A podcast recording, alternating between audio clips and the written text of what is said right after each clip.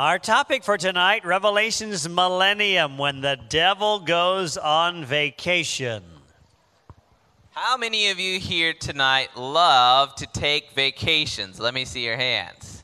Well, of course, the more vacations, the better. But we might like to have vacation for a little while, but the Bible reveals to us a time when the devil will have vacation for 1,000 years. Nothing to do for 1,000 years. Let's go in our Bible to Revelation 21 and 2. Did you do your homework tonight? Who did your homework for tonight? Revelation 20. Very good. A students, Revelation 20, verses 1 and 2. We're going to read it here. We're going to read about the binding of the devil.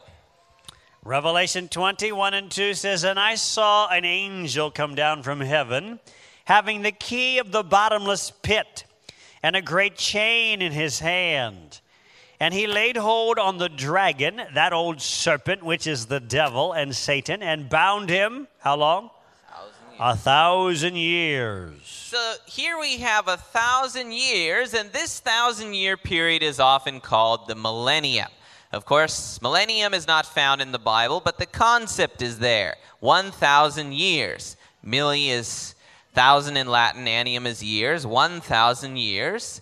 And we want to begin our study tonight with this question When will the thousand year vacation of the devil begin?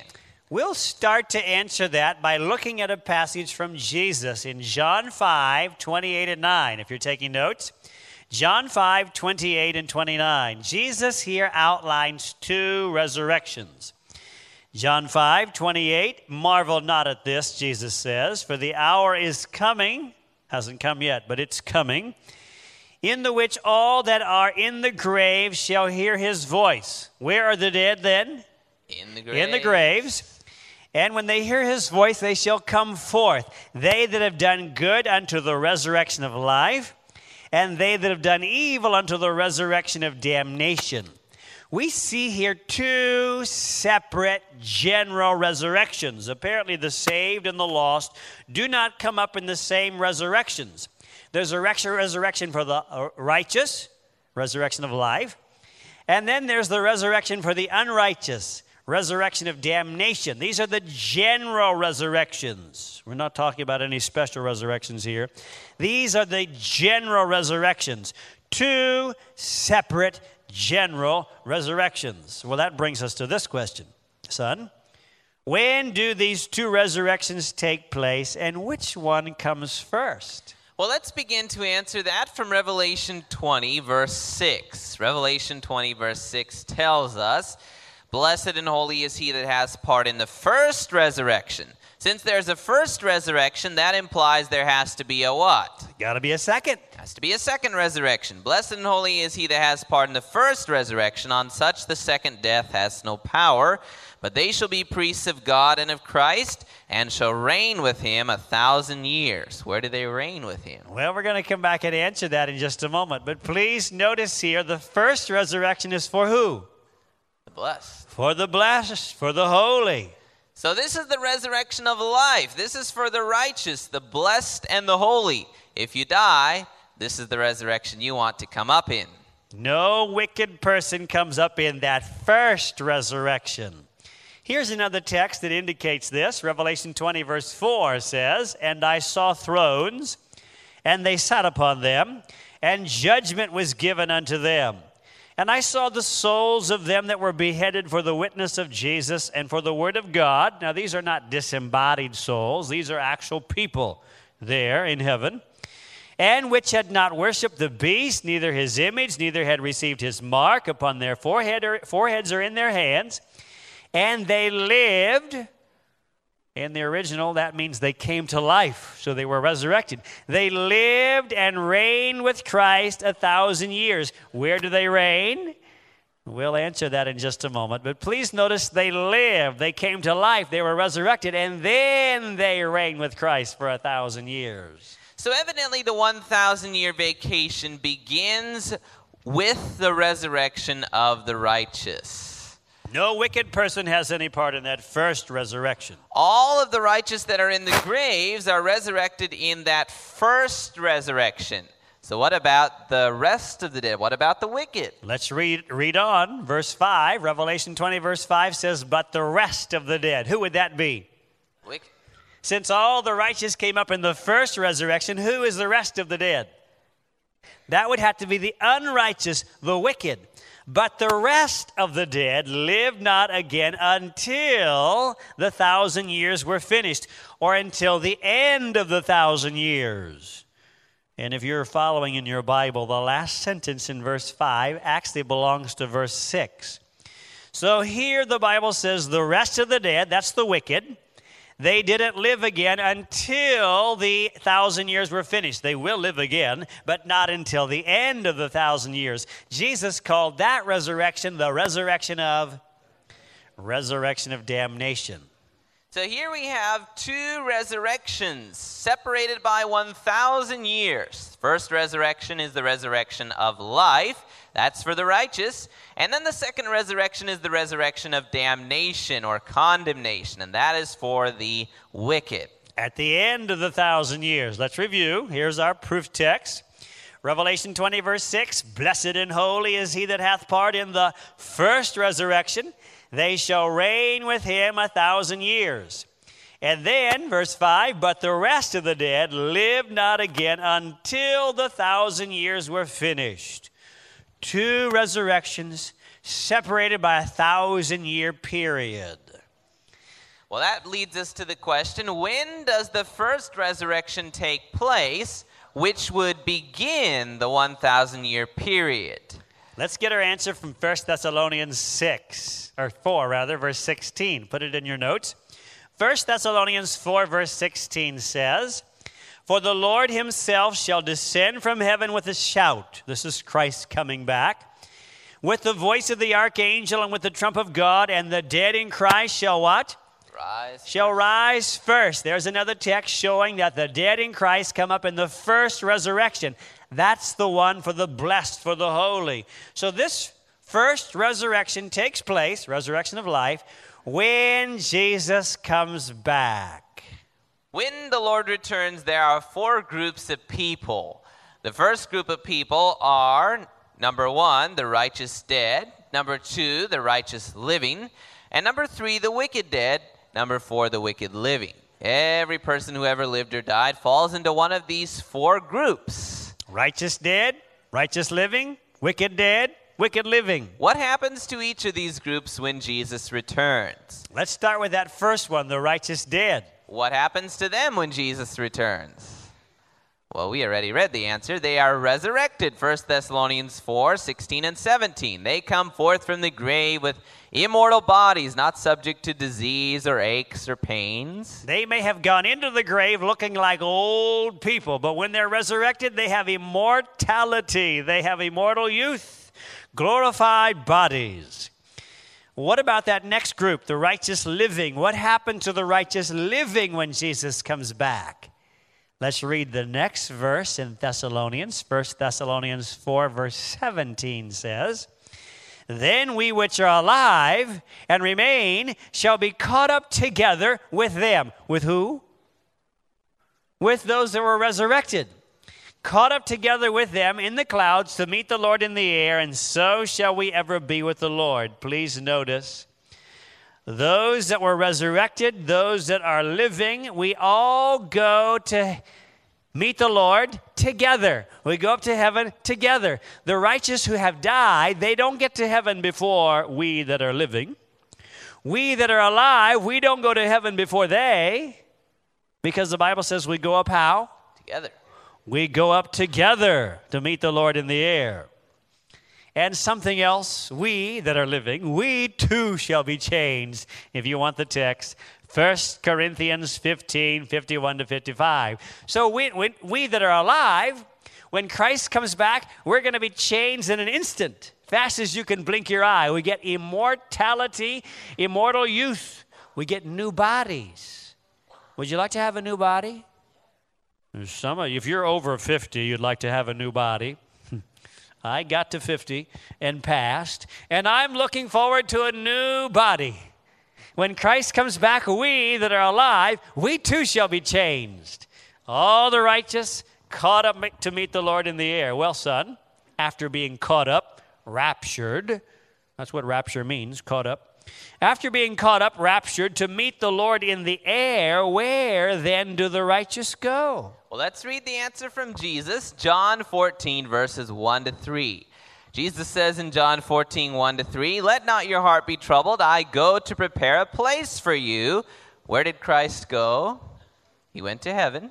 And if I go and prepare a place for you, Jesus says, I will come again and receive you unto myself, that where I am, there ye may be also. Where is Jesus right now? He's up in heaven. He's in heaven, and he says, When I come again, I will take you to be with me. He is in heaven. So now we can answer the question where will the righteous reign during the thousand years? It will now you know heaven. the answer. It will be in heaven. This whole idea of the Lord reigning on earth for a thousand years is not biblical. Christ takes us up to those mansions he's prepared for us. That's where we will spend the thousand years. So we found out what happens to the righteous when Christ comes back. The righteous dead are resurrected. And the righteous living are changed. All the righteous caught up to meet the Lord in the air, taken up to those mansions he's prepared. Let's go on now to the third group. We're dealing now with the wicked. What happens to the wicked dead when Jesus returns? Well, the answer is nothing. Bible says the rest of the dead live not again until the thousand years were finished. So nothing happens to the wicked dead when Jesus returns. They go right on sleeping the sleep of death for another thousand years. That leaves us with one more group, the wicked that are alive when Christ comes back. What happens to them? This is the most tragic picture, but the Bible gives it to us. Second Thessalonians 1 7 through 9 says, And to you who are troubled, rest with us when the Lord Jesus shall be revealed from heaven with his mighty angels. This is Jesus coming back. In flaming fire, taking vengeance on them that know not God, and that obey not the gospel of our Lord Jesus Christ, who shall be punished with what? With everlasting destruction. From the presence of the Lord and from the glory of his power. So when Christ comes back, the wicked that are alive, they're destroyed, the Bible says. Here's another text. This text comes from Second Thessalonians 2 8. And then shall that wicked be revealed, whom the Lord shall consume with the spirit of his mouth, and shall destroy with the brightness of his coming. So when Christ comes back, what happens to the wicked that are alive? They are destroyed by the brightness, by the glory of his appearing. Now, we want to clarify this is not hellfire. Hellfire takes place later, as we shall see tonight.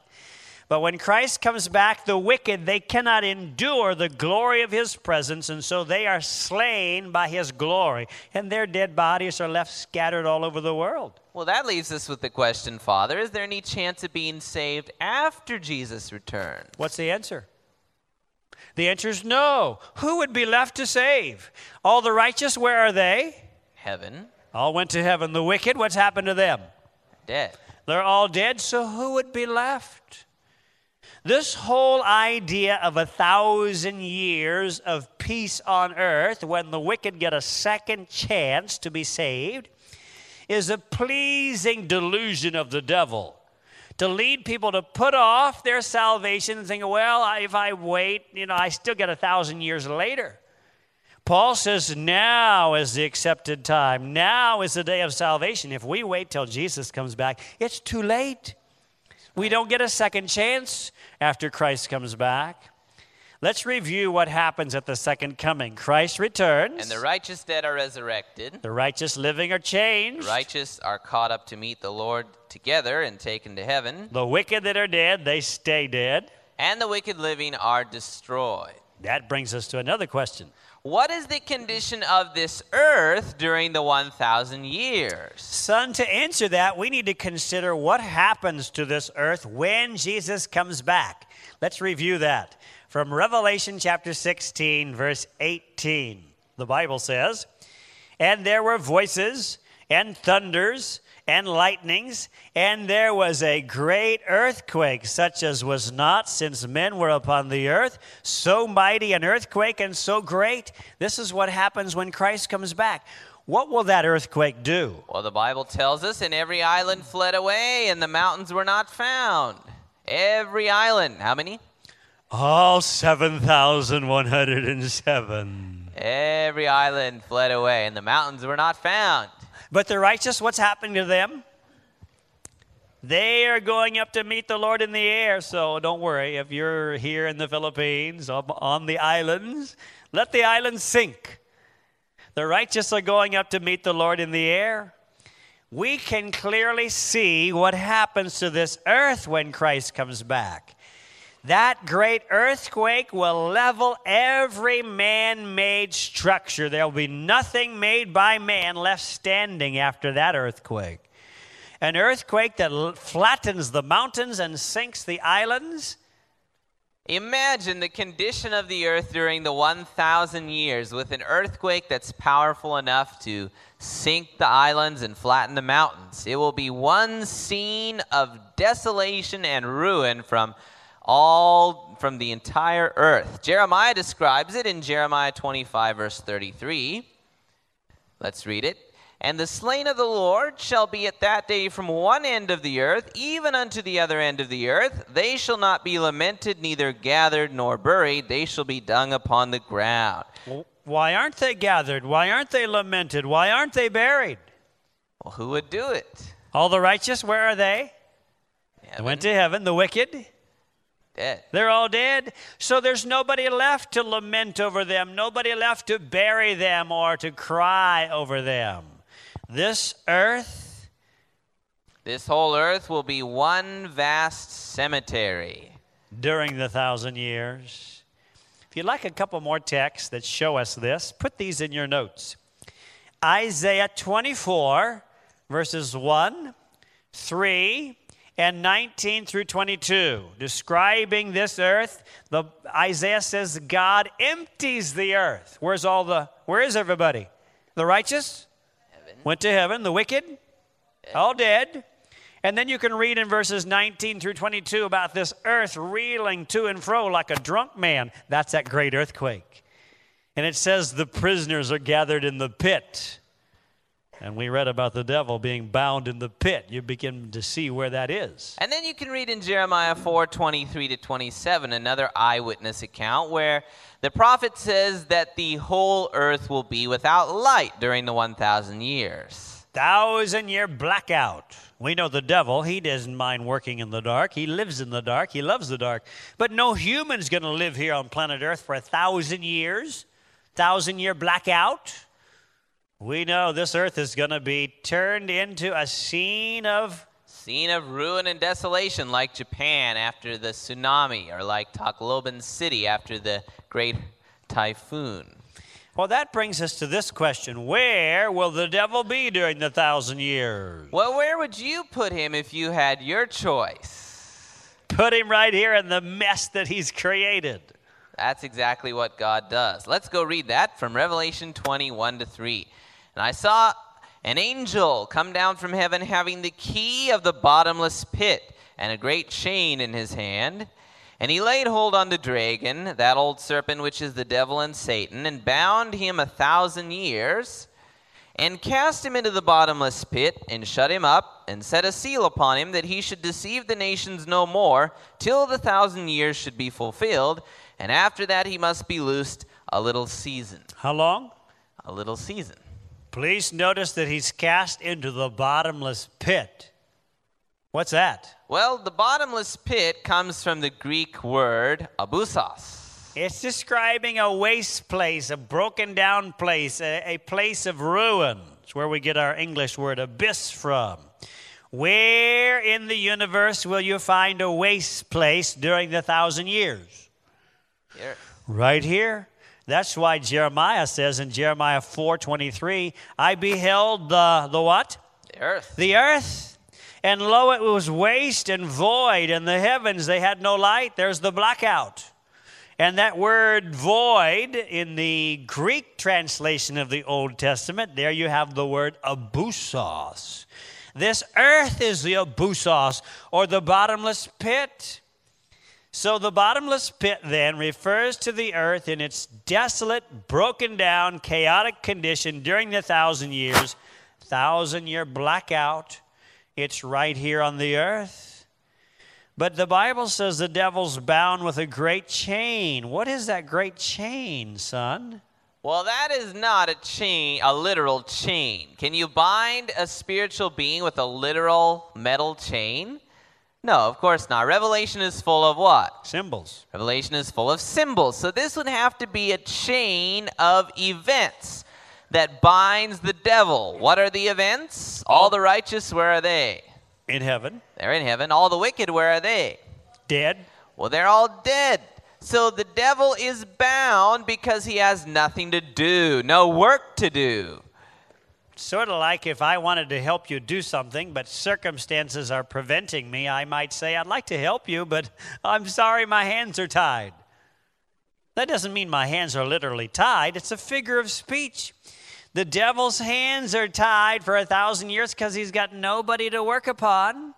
And no doubt he will be literally bound to this earth. He won't be allowed to travel off through the universe and annoy other beings. I heard of one church that says the devil is already bound. They said he was bound back in 1914 or something like that. Well, I'll tell you, if the devil is already bound today and the world is this bad, we'd better hope he doesn't get loose. no, the devil's not bound today. If he's bound, he's bound with a chain of rubber bands that stretch from here to Las Vegas and back. And even if you could buy, put the devil in a literal pit and bind him with a literal chain, would that stop him from working? No. He's got a billion demons working for him. The only way you could truly bind the devil is if you take everybody away from him so he has nobody to work on. And that's exactly what God does. For a thousand years, he has no one to tempt. So Satan is bound in chains of darkness on a desolate earth for 1,000 years. What do you think that the devil will do for those thousand years? That's going to be torture for the devil. He's been so busy tempting and destroying and killing and deceiving, and suddenly he's got nothing to do except argue with his demons. There's nobody left to tempt. Nobody left to kill. The wicked are all dead. Can you imagine how what torture that will be for the devil to be bound with nothing to do for a thousand years except think and reflect back over his rebellion against God? Again and again, he's been forced to admit defeat.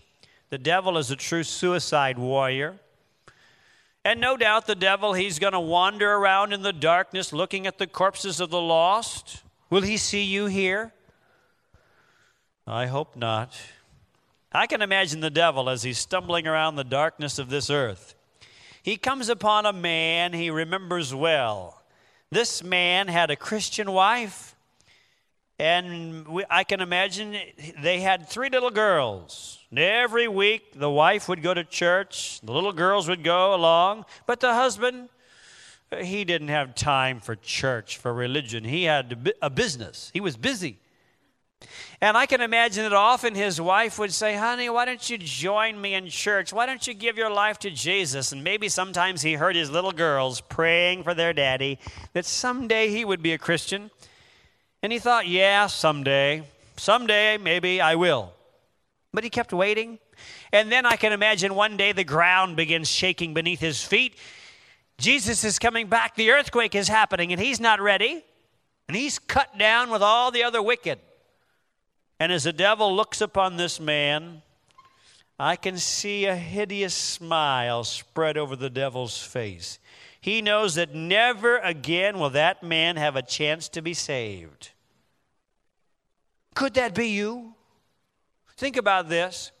If right now there is some step you know God wants you to take, but you're saying no, not now, some bad habits you know God wants you to give up, but you don't want to give it up. You can know the devil's smiling at you because he knows so far his plan in your life is working. And if you died tonight, you would not be ready for that. That's why we urge people don't put off your decision for Jesus. Surrender your life to Jesus and let Him control your life because we want to be among the saved.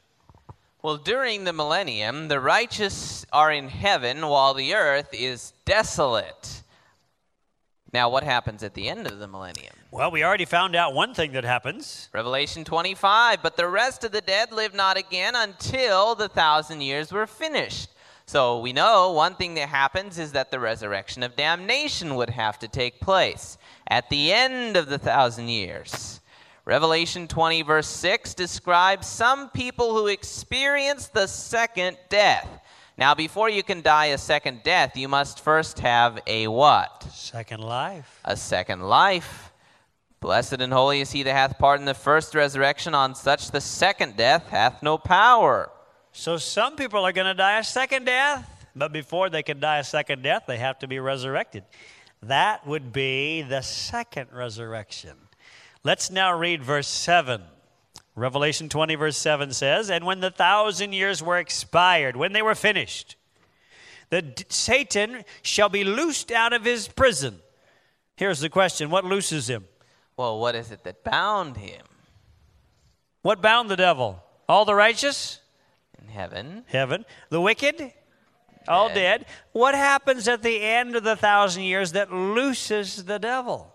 Well, it is the resurrection of damnation. When the wicked are resurrected, now the devil has somebody to work upon. And he doesn't waste a moment. He gets right back to work. Revelation 20, verse 8 And shall go out to deceive the nations which are in the four quarters of the earth.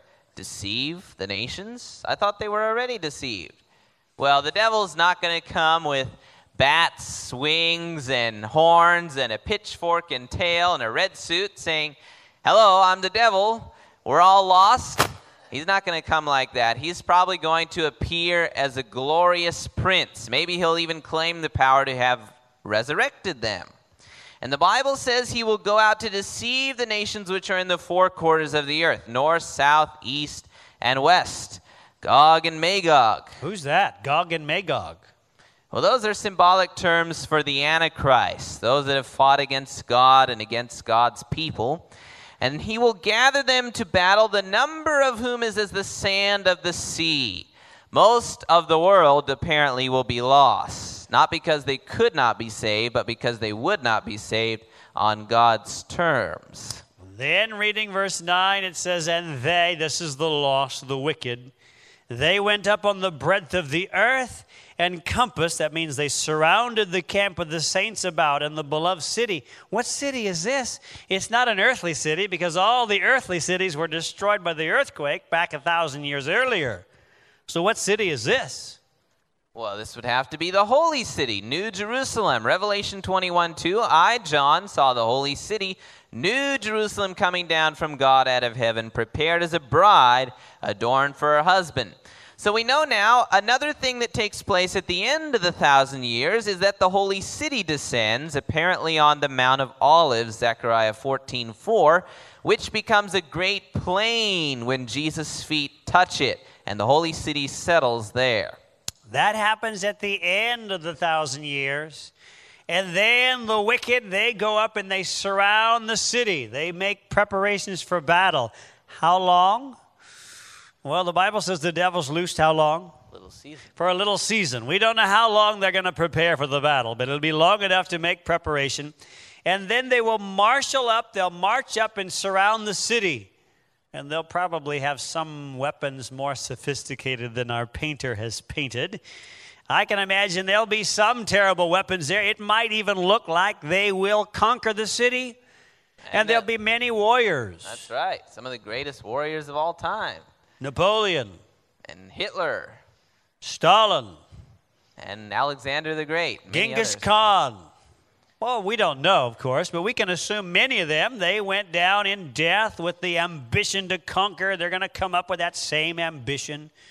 And the devil, he marshals all the lost into his army to conquer this city, the holy city. And they go up and they surround the city, and the Bible tells us fire came down from God out of heaven and devoured them. That's at the end of the thousand years. At the end of the millennium, Satan attacks the city, number one. And number two, the earth is purified by hellfire. We talked about hellfire last night. And we saw that as there was a flood of water and there was only one place of safety during that time, that was the ark, so at end time there will be a flood of fire. And there will only be one place of safety, and that is inside the holy city with Jesus. The saints inside the city won't even feel the heat. So the earth is flooded with fire. And we found out, the Bible tells us, even the air is going to be on fire. The rocks, the elements will burn with fervent heat. This earth is going to be purified of every trace of sin and pollution. Can you imagine what that fire will be like? We studied that the other night. Malachi 4, verse 1 in review, it says, Behold, the day comes that shall burn as an oven, and all the proud, yes, and all that do wickedly shall be stubble. And the day that comes shall burn them up. They're not going to live in hell for all eternity. They're going to be burned up, saith the Lord of hosts, that it shall leave them neither root nor branch. Who's the root of evil? Satan. The devil, and then, of course, the branches are the wicked. And then verse 3 tells us, and they and ye shall tread down the wicked, for they shall be ashes under the soles of your feet in the day that I shall do this, saith the Lord of hosts. So, what happens, son? Well, the wicked are turned into ashes, and apparently the righteous are able to walk out on those ashes and watch God recreate the earth. After hellfire goes out, the righteous will go out the gates of the holy city. They'll walk out on those ashes, and God is going to recreate. There will be a new heavens and a new earth. And we learned last night that even the devil is going to be cremated. We read that from Ezekiel 28 18 and 19. God will cremate the devil. And then the Bible says, Never shalt thou be any more. Let's read verse 10 now. And then we saw verse 10 and the devil that deceived them was cast into the lake of fire and brimstone, where the beast and the false prophet are, and they shall be tormented day and night. How long? Forever and Forever ever, it and ever. says. How long is that? That's until life ends. The wicked do not have eternal life. How long was Jonah in the whale's belly? Three days and three nights. He said forever. So we know that forever is not mean that they will never die. The wicked have not been promised eternal life.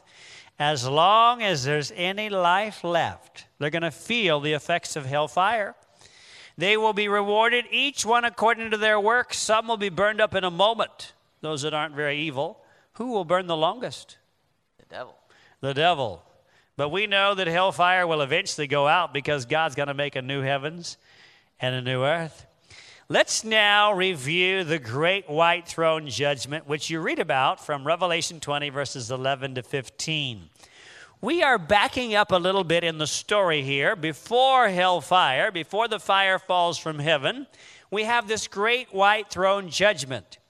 And many times when you read Revelation, you find that John will back up and he'll clarify something in the events, the order of events that transpire. And so here John is backing up a little bit and he's clarifying what happens before hellfire. Let's read it here. Let's read about it from Revelation 20:11, where it says, John says, "And I saw a great white throne, and him that sat on it, from whose face the earth and the heaven fled away, and there was found no place for them." Verse 12, and I saw the dead, small and great, stand before God. This would be the wicked dead. They've been resurrected now. And the books were opened. And another book was opened, which is the book of life. And the dead were judged out of those things which are written in the books according to their works. And I can imagine when those books are opened, the wicked are immediately remember all their evil deeds. They will be saved by grace, but they will be judged by their works. That's the righteous saved by grace. The wicked are not saved. Hey, yes, they'll be judged by their works. And so all those evil deeds are going to come back to their memory. They're going to admit we're getting what we deserved. Verse 13. Let's 13. read on now, verse 13. And the sea gave up the dead which were in it, and death and hell, that's death in the grave, delivered up the dead which were in them, and they were judged every man according to their works. Verses 14 and 15. And death and hell, the margin says grave, death and the grave, were cast into the lake of fire. This is the second death. and whosoever was not found written in the book of life was cast into the lake of fire. So, what happens in this great white throne judgment? Everyone recognizes why they are lost. That's right. And the Bible says in these verses Isaiah 45, 23, Romans 14, 11, Philippians 2, 10 that the wicked are all going to bow the knee before God and confess that their sentence for eternal destruction is just and fair. Their lives don't change, their hearts don't change, but they will admit that they are getting what they deserve. Even the lost are going to admit that God is just and fair in all of his dealings. And then, according to Isaiah 9, verse 5, it indicates the wicked now, instead of attacking the holy city, they attack one another, and there'll be blood flowing, no doubt, outside that city. Then the fire falls out of heaven. And then after Revelation 20, the very next verse says Revelation 21, verse 1 And I saw a new heaven and a new earth. What happened to the first heaven and the first earth? Burned up. They were burned up, they were destroyed. So John says, I saw a new heaven and a new earth, for the first heaven and the first earth were passed away, and there was no more sea. And then Revelation 21, verse 4 says that God shall wipe away all tears from their eyes. No doubt the righteous inside the holy city, they'll look out of the city. They might recognize some friend or some family member outside in the fire. And there will no doubt be tears. But after hell goes out, then the Bible says God is going to wipe away our tears, probably wipe away the painful memory. God shall wipe away all tears from their eyes, and there shall be no more death, neither sorrow nor crying, neither shall there be any more pain, for the former things are passed away. We know tonight, based on the signs that are all around us, that Jesus' coming is very, very soon, right around the corner. Soon, every case will be decided, either for eternal life or eternal destruction. Did you know that someday the saved and the lost will all meet one final time? There around that city, the righteous inside, the wicked outside, you will be there either inside with the saved or outside with the lost. You'll be there. We'll all be there. The Bible tells us in Revelation 21, verse 11, that the wall of the New Jerusalem is as a jasper stone, clear as crystal.